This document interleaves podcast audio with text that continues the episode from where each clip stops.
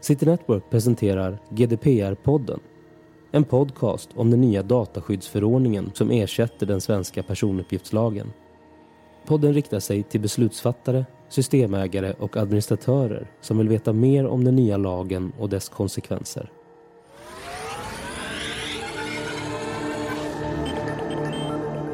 Hej och välkommen tillbaka till GDPR-podden. Daniel Gustafsson här tillsammans med Kim Hindart. Hubba! Idag ska vi ha en liten qa session Vi får ju frågor till den här podden, vilket är extremt häftigt. Eh, mer än vad vi trodde när vi satte igång det här. Men det visar ju på att det finns ett eh, genuint intresse och att eh, det finns någon ute som bryr sig. Det har kommit upp ett par frågor angå angående nykundsbearbetning, vilket är faktiskt relevant. Eh, idag vet vi att det finns ju branscher, företag som livnär sig på att samla in information om personer, företag, gemene man och så lagrar man det. Då har det kommit in ett par eh, frågor här angående just eh, hur ska man kunna hantera nykundsbearbetning i framtiden under GDPR? För det kan ju vara så att man sitter i en dialog, det är kommunikation, man kanske räcker ut en hand på LinkedIn eller man ringer till folk, kallringer och sen så sparar man information som kan vara personuppgifter enligt GDPRs form. Och så sparar jag dem och så har jag inte bett om konsent. Vad händer då? Ja, det är tillbaka Vad gör man då? Mm. Hur, går, hur kommer det här att funka framåt? Ja, jag tror att eh, om man ser framåt lite grann så det GDPR ändrar är just det här att ingen kan äga personuppgift. Man kan bara låna Man personuppgift lånar en personuppgift. på tillstånd Mm. från data subject. Så den som alltid har final say över en personuppgift är data subject. Här blir problemet med de som har ett filter emellan, Mm. där du inte har en direkt kontakt med data subject. Den kan bli ganska knepig, så här kommer det antingen att man behöver ordentliga systemstöd Mm. eh, och följer upp ordentligt. Eller att man eh, får helt enkelt se över hur man har sina egna rutiner och så för hur man inhämtar tillstånd för att bearbeta. När det kommer generellt till marknadsbearbetning kan jag säga så här. Det är svårt att hitta en laglig grund som motiverar marknadsbearbetning. Eh, den kan vara jätte, jätteknepig. Ta till exempel om jag vill etablera en ekonomisk relation. Om jag har en färdigt att jag tänker köpa någonting. Då är jag rätt att begära personuppgifter bara för att vi måste ha en ekonomisk relation. Fullt lagligt enligt alla lagar om köp, redovisning, revision. Om jag får lön, ja naturligtvis måste man ha en relation där man byter personuppgifter. Den är också fullt laglig, så att det finns lagliga sammanhang. Däremot så kan man säga att en ren marknadsbearbetning den är svår att hitta en jättebra laglig avvägning där jag som företag kan säga jag vill marknadsbearbeta de här personerna. Därför tänker jag inte begära tillstånd ut av dem medgivande utan jag tänker bara göra det i alla fall och kränka deras rättighet. Den kan vara jätteknepig att hitta. Det finns i GDPR-lagen skrivet en sak som heter intresseavvägning. Just Det det. här är ju en extremt luddig, luddig grej. Den kommer att vara extremt, extremt ifrågasatt. Och den här kan vara ett riktigt gamble. Men jag har stött på case där företag på fullaste allvar säger att vi kommer att kränka en massa individers rättighet.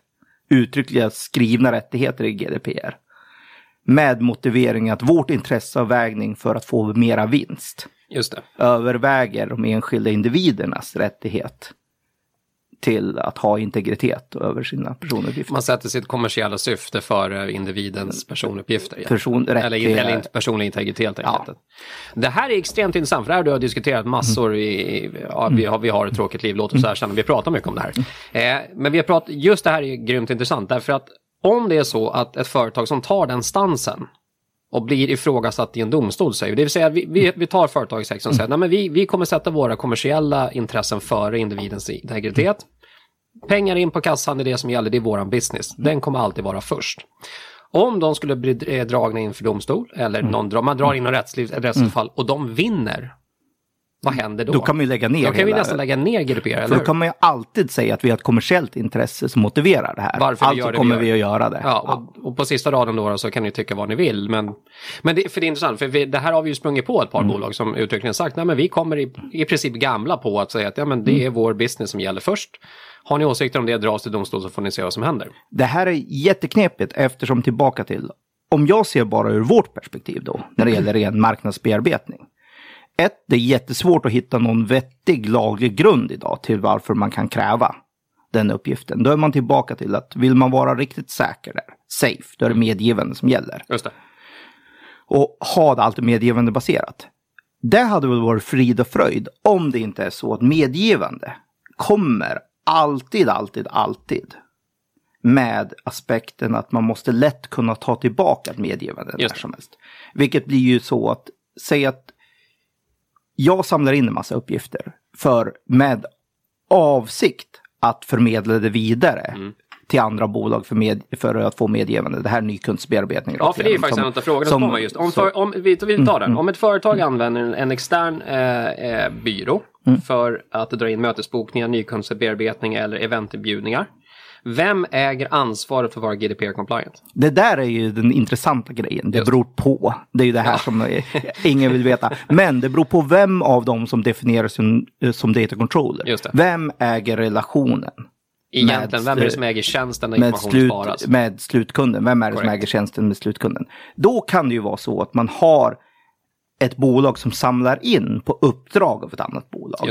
Då ska man ju vara tydlig med vem och i vilket syfte man samlar in det och be om medgivande där. Mm. Mm. Ja, då är det en sak. Men säg att man är ett marketingbolag som samlar in information med, med avsikt att förmedla det till jättemånga andra bakom. Ja, det är inte bara till dig individ, Nej. eller unikt, utan det går till flera. Eh, Till flera. Ja. Då är det ju så att då är det ju marketingbolaget som i sin tur eh, så att säga Äger. äger data controller. Det är Ja, fel precis. att säga ägande. Precis Exakt, som har, har ägaren kontrollen av processen? har kontrollen av processen. Yes. Och då är det ju de som i sin tur förmedlar informations och kontaktuppgifter vidare till andra bolag. Mm. Det här är ju fair enough om man har begärt tillstånd om det. Men det viktiga är att en data subject ska när som helst kunna veta var exakt finns min data som är samlad in, Mm. hur har den behandlats och jag kan ta tillbaka mitt tillstånd. Det här blir extra knepigt just av den anledningen att eh, ja, då måste ju det här bolaget som är marketingbolag då ha direkt kontakt med alla andra bolag de förmedlar vidare till. Att de verkligen rensar i sina register, har rapportskyldighet i sina register och behandlar det på rätt sätt. Så att det kan bli många steg här. En intressant fråga som kom upp här också. LinkedIn använder ju, jag ska nog säga att alla idag på ett eller annat sätt använder någon form av rekryteringstjänst. LinkedIn, alla handen på hjärtat, Link- LinkedIn är en rekryteringstjänst, det är ju vad det är. Ja. Du, du tittar jagar efter personal oavsett om det är för din egen rekrytering eller om du vill ha tag på någon som du vill prata med för ett affärssyfte. Så vi säger att vi gör det för ett affärssyfte. Jag går in på LinkedIn, letar upp personen X och är vd, han är vd för ett bolag. Den informationen ligger lagrad hos LinkedIn. Om jag sen i min tur tar hem den kontakten som finns, det går, du kan ju plocka hem information från LinkedIn, eh, in- kontaktinformation om den personen och så sparar den hos mig. Hur, hur blir det här från alltså det, måste ju, det måste ju vara så, jag bara tolkar fritt här, men det måste ju vara så att LinkedIn äger ju tjänsten som, som du söker i. Oavsett om du plockar hem den därifrån, det är fortfarande det är ju därifrån datat kommer. Ja, och du har inte rätt. Det här är väldigt tydligt. Det är det här som är du, intressant framåt. du som företag Och kom ihåg att LinkedIn är ett amerikanskt ja, företag Ja, precis. Men du som företag betraktat har inte rätt att plocka och behandla in personuppgifter ens om du kommer åt dem. Mm. Så har du inte rätt att plocka och behandla dem hur som helst. Om du inte har laglig grund på det. Just. Så att, hittar du inte en laglig grund för varför du ska använda uppgifterna på LinkedIn. Mm. Sök på LinkedIn och ladda inte hem någonting. Ladda inte hem dem. Sök på LinkedIn, men du kan inte börja använda uppgifterna där hur som helst. Och framförallt kan du inte kopiera hem och lagra dem hur som helst. Utan att du har en laglig grund för det. Och där är det känsliga, i speciellt i marknadsbearbetning. Här kommer vi tillbaka till den diskussion vi pratade om tidigare, just om det faktum att LinkedIn är ett amerikanskt bolag. Väldigt många av de här söktjänsterna som finns, om det är så i Google eller LinkedIn eller de här, om det är eh, Monster eller vad det är för någonting. Väldigt få är europeiska bolag. Hur, hur ska, har de, vad har de för ansvar i sammanhanget? Men allvarligt talat, det är en publiktjänst. Här är internet. Vi kan inte blocka internet. Vi kan inte hindra en europé att gå in på Nej, internet och hämta en tjänst. nej, nej. Där är det ju tillbaka. Jag brukar säga som det är. Nu är vi tillbaka till att handla människor. Ja, precis. Eh, Jag kan åka och handla människor, jag kan ha ett kvitto, jag kan säga det här är min människa, jag kan redovisa det. Det är fortfarande så att du kan inte handla med personuppgifter. Och det spelar ingen roll av vem du handlar Mm. eller hur du handlar. Är du ett europeiskt bolag, ag- agera i Euro- Europa. Mm. Så har du inte korrekt tillstånd för att hantera personuppgift oavsett var de än kommer ifrån så måste du fortfarande ha en korrekt tillstånd för att hantera det. Om det är så medgivande från individen i fråga. Eller om det är, eh, och då finns det några sådana här undantag som en stor intresseavvägning. Till exempel, ett exempel som finns, det är att man vill informera om att man ska vaccinera sig mot influensa. Mm.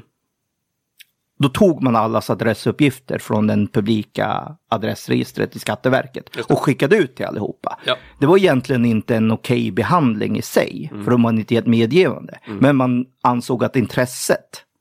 För att informera om det här var viktigare än de enskildas rättighet att man använde deras adressuppgifter för utskicket.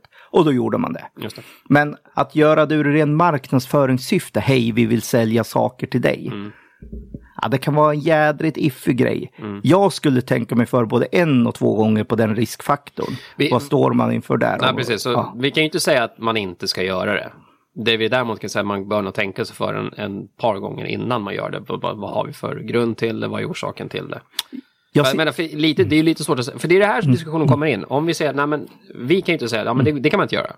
Ja, Det kanske man kan under, under vissa former, vissa premisser. Men det är ju det här som är, branscher blir ju nu ifrågasatta. Alla de här insamlingsbolagen som finns på ett eller annat sätt. Deras, verk, deras existensberättigande under GDPR, om man bara ska tolka dem stenhårt, på sätt och vis är ju ifrågasatt.